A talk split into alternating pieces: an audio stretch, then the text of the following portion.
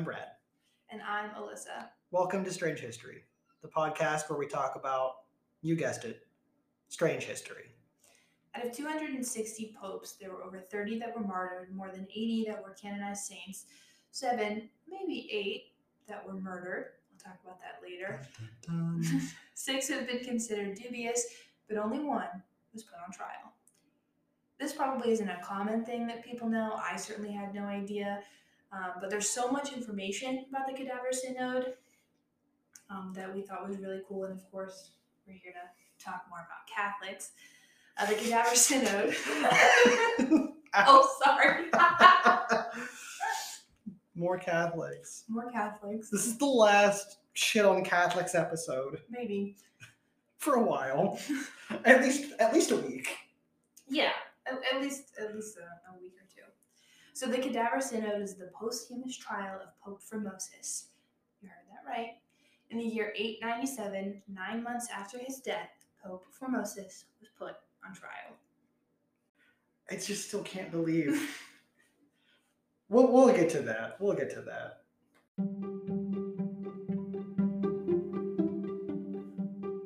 Episode 17 Courtly Confusion.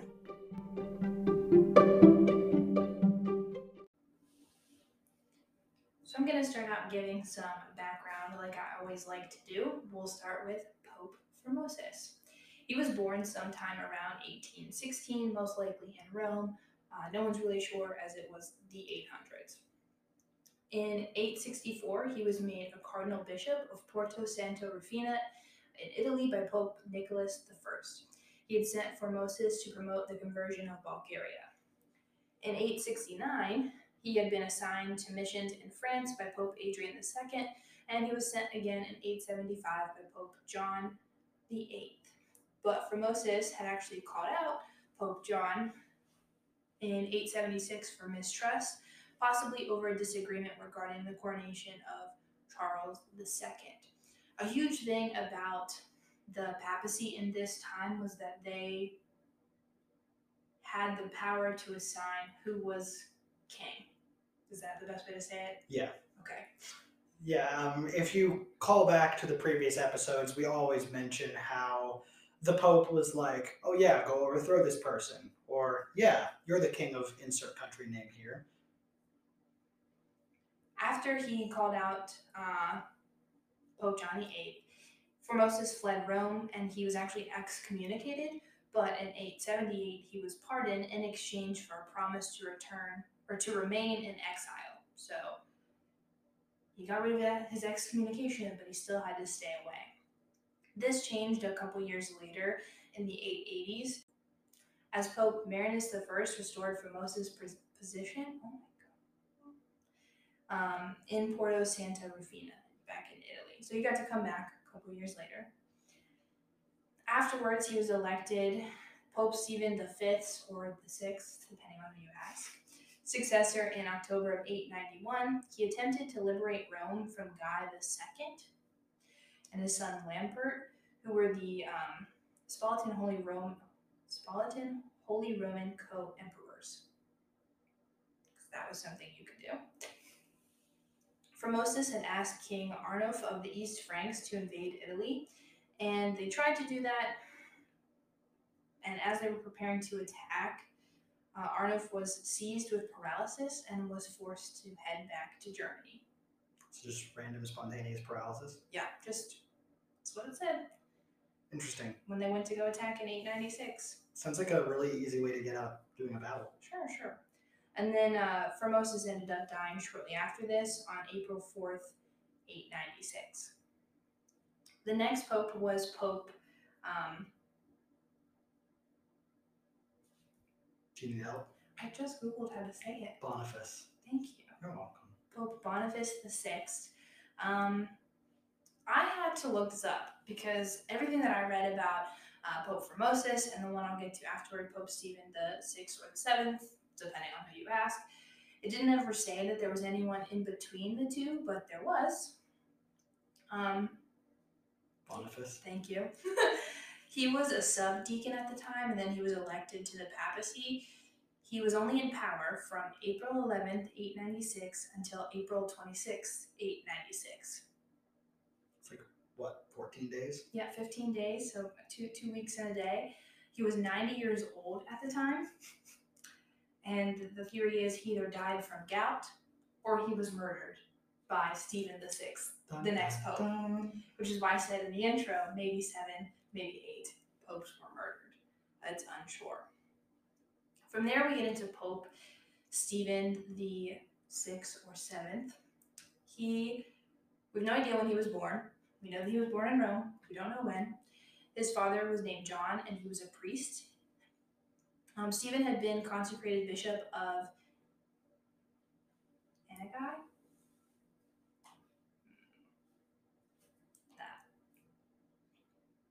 Anagini? sure. Let's go with Anagini. um, by, Por- by Pope Formosus, which was possibly against his will. I don't really know why, but I guess he didn't want to be that. No one really knows how he managed to get elected to the papacy, um, but he was very much sponsored by a powerful Roman family, the Dukes of Spoleto. You know, the ones that Formosus had been fighting against Mm. important. Um, he was the pope and bishop of Rome from May 22nd, 896, until his death in August 897, so only a year. But he did quite a large amount of things in that year, or at least one big thing.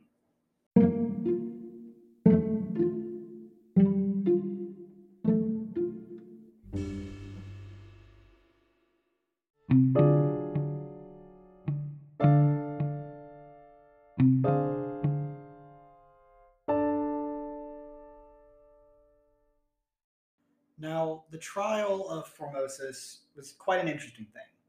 Imagine, if you will, a court trial, but the defendant is nine months decomposed, falling apart, and probably stinking. He, being dead, also had no way to actually or even legally defend himself, and as a result, he was assigned a man to speak for him. Today, we see the Pope as this higher than high figure standing for justice and goodwill, but in the early Middle Ages, it was mostly a political power play. It's also very important to remember just how often popes changed during this time frame. From 872 to 965, there were a grand total of 24 popes. That's a whole lot of popes, and we don't have the time to talk about all of them today or probably ever. We need to focus foremost on Formosus. There was already a lot of controversy about how he came to power in the first place, but most of everything falls into one little blip of the job description for Pope. Like Alyssa said, he had the power to make kings. Catholic kings specifically, but this is when Catholicism was at its highest and most powerful. And this power would be unsurpassed in the world, making the Pontifex Maximus the strongest and most powerful organization in the entire world, the center of any European power struggle. Under papal law, there is something referred to as canon law. Canon law is a very fancy way of saying that the Pope cannot be judged by anyone for anything because he was serving as the earthly emissary for an all powerful and all knowing deity. Nine months after his death, Formosus's body would be exhumed by the current Pope Stephen VI or VII and put on trial for various different issues. Pope Formos Pope Formosus's rotting corpse would be dressed in the finest pontifical clothing available, just like when he was alive, and they then sat him in a large chair in the main room of the Church of St. John Lateran, the seat of power in the Pope's role as Bishop of Rome. Cowering behind the corpse was a young deacon whose entire job was to defend the Pope in court. Can you imagine if that had been his first day, like on the job? Be hilarious. Just be like, okay, welcome to the Catholic Church. Stand behind that dead man and um, defend him. I honestly don't even know if this event was real. It sounds made up. it really does sound made up. It really, really does. But there's too much evidence of it happening. Now, Pope Stephen would preside over the jury himself, and would read a list of charges raised against the body of Formosus. Perjury, or giving false testimony, was at the forefront of the list. Uh, coveting the papacy, a cardinal sin in the words of the Bible, and even violating church canons were other issues charged against the body of the former pope. But Stephen was more theatrical than most would imagine. He would yell and scream and strut around the courtroom like a madman, taunting the body and even insulting Formosus as if he were still alive. If you use your imagination, you can only begin to imagine the names this man would call this rotting corpse. There was, out of all of it, one quote that time has remembered more fondly than others. When you were Bishop of Porto, why did you usurp the universal Roman see in such a spirit of ambition? According to Pope Stephen, Formosus had actually been a layman and had served in the capacity of bishop. This was something strictly against the established laws of the church. It would be like if a first year employee tried to make rules as a manager, or if a private in the army tried to give orders to a major. The man cowering behind Formosus had a very simple job declare his innocence. And he did, softly and with terror whenever he got an opportunity to. Well, I mean, he wouldn't be getting fired. He would have been executed had he tried to like Yeah. tell Pope Stephen no. Right. But I mean, I couldn't even I couldn't I couldn't even do my job. I seriously couldn't. Like if I had to stand behind the rotting corpse of a man that I probably knew, Mhm. maybe, and been like, no, I'm innocent. I, I couldn't. I couldn't do it. She was like, you know what? You're absolutely correct. Um, he's 100% guilty. I'm gonna, I'm gonna go home now. I'm gonna pray. I'm gonna go home. I'm gonna goodbye. now, now, watching this event in utter horror, the rest of the clergy finally decided that enough was enough and actually voted to convict on all charges. Uh, the deed was done and buried, in theory. Instead of just a trial and some song and dance, however, Stephen took things a step further. After the verdict was announced, he came up with some very creative punishments for the corpse of his predecessor. First, three fingers on the right hand would be severed and removed. This was an important gesture in both its usage and the removal of said fingers. The ones chosen were those used in blessings. With their removal, it was a clear sign that the Pope would never again, literally or figuratively, be able to actually do his job. All of his acts and ordinances were overridden, his history burned and forgotten, and his reign overall invalidated in the eyes of the papacy. In addition to that, For- in addition to that, Formosus was stripped of his papal vestments and buried in the grave of a layman in normal clothing, removing his last bit of connection to the church overall. He wasn't buried at first. Everything I read said he was. Oh no. Pope Stephen sent Formosus down the Tiber River. A fisherman got him out, and then he was buried afterwards. Interesting. You didn't that everything that I read said that he was sent down the Tiber River. Yeah, what I was, Which was like a huge deal because that's what the Romans did to get rid of like their enemies.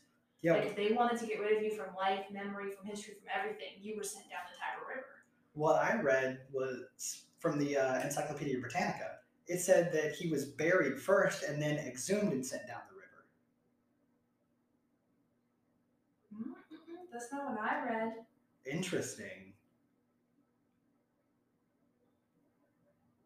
Interesting. Yes, Stephen choosing to throw Formosus into the Tiber River holds a lot of significance, like I said. Hmm. That's what I read. That he was after he like got his fingers cut off and was found guilty or whatever. They sent him down the Tiber River. Interesting. Um, Yeah, what I read said he was buried as a layman first and then floated. maybe, Interesting. Hmm. but yeah, Tiber was you threw someone who you wanted gone forever from life, from society, even from memory, according to the Romans. Interesting. Hmm. Hmm. so he was buried and thrown in a river, just unsure in what order. Exactly. So we might need to revisit this. now, the citizens were so, so angry about what happened, they eventually revolted against Stefan, deposing him, stripping him bare, and uh, strangling him to death before declaring that Formosus was, in fact, innocent of the crimes he had been accused of. Interestingly enough, and I find this extremely funny, um, Pope Stephen tried to get every action of Formosus annulled, but that would on, but that would ironically include his own rise to the rank of bishop which would therefore mean, due to the annulment, that he actually did not have the standing needed to become pope after the trial was over. Basically, because of his actions, he fucked himself out of even being pope in the first place. I mean, The lasting ramifications of the trial were interesting as they set guidelines that should have been in place a long time before. But as we all know, common sense never wins. It was not until the year 900 that the church banned the trial of corpses. I've not found any evidence online that this happened more than once, but I did find the wording of that law to be pretty interesting. And also, they excommunicated seven cardinals involved in the original event. For the next several years, many new popes would either declare their support or opposition for Formosus, but eventually it's gotten to the point now of where the papacy simply declares that the event was isolated, invalid, and illegal.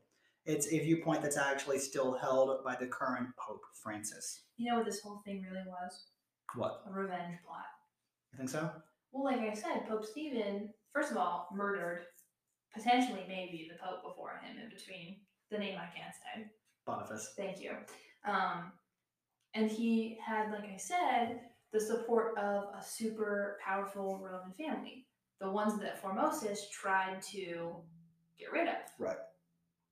Might have been revenge. I just think it was a revenge plot that he spent a year of his life doing Hey, before he was put to death. you gotta do what you gotta do.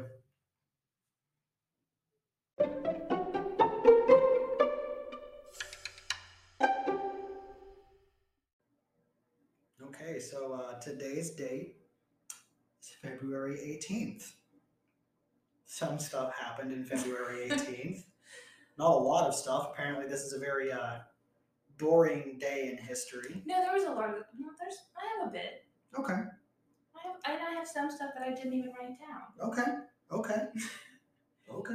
Uh, for a throwback to the previous episode, um, February 18th, 1885, The Adventures of Huckleberry Finn was published. Interesting. Okay. Um, Pluto was discovered in 1930 by a 24 year old named Clyde uh, Tombaugh who had no formal astronomy training. He was just looking at a telescope and said, Hey, isn't that a planet? I'm still not kidding. Uh, it happened in uh, the, Low- the Lowell Observatory in Flagstaff, Arizona. Just Alright. a 13 inch telescope. He discovered Pluto. Hey, whatever works, man. Uh, in 1954, the Church of Scientology was established in Los Angeles, California. I'm only mentioning it because it's important to me. Did you guys notice how uh, her voice changed? Please don't attack me. In 2006, Shani Davis, an American speed skater, became the first black athlete to win an individual Winter Olympics gold medal when he placed first in the men's 1,000 meter long track final. Since we're in the Olympics season, throw in an Olympics fact for you. There we go. Um, in 2010, WikiLeaks began posting classified U.S. documents provided by Chelsea Manning, Army intelligence analyst. Do you remember? I kind of remember. I remember. okay, the- what do you the- remember? Um, I just remember everyone going crazy that someone was leaking all kinds of stuff. That's really it. And I remember talking about it when I was uh, taking like vocational training and stuff in like 2012, but I kind of remember when it first started too. I couldn't tell you what I was doing in 2010. Probably uh, reading Twilight. The same thing you do. 15th time. The same the thing same thing I do do. now at, at 25. My last fact for you, I don't remember the exact year, but because we're from West Virginia, John Denver got an AMA, an American Music Award, on this day. Interesting. Yeah. For his song that people still uh, debate whether or not was written about the state of West Virginia.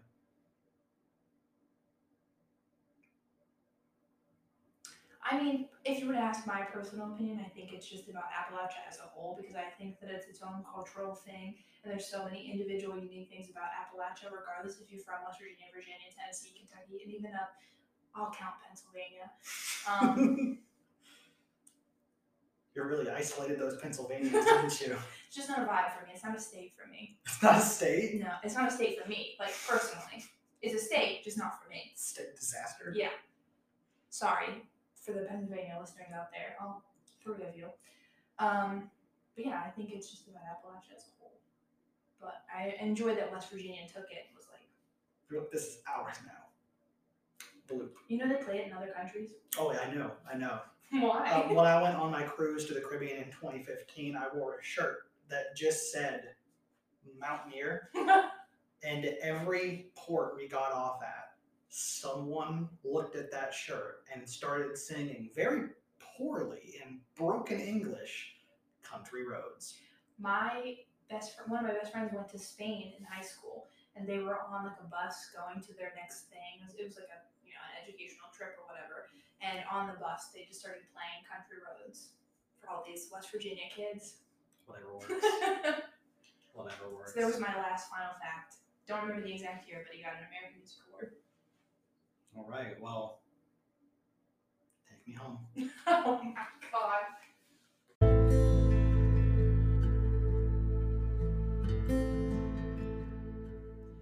Thank you so much for tuning into this week's episode of Strange History. Join us again next time where we promise not to talk about Catholics. For now. um, be sure to follow us on uh, Facebook and Twitter. That handle is at strange the number four history for all the latest updates. It's been fun to grow this past month, and we'd love to continue growing with you all.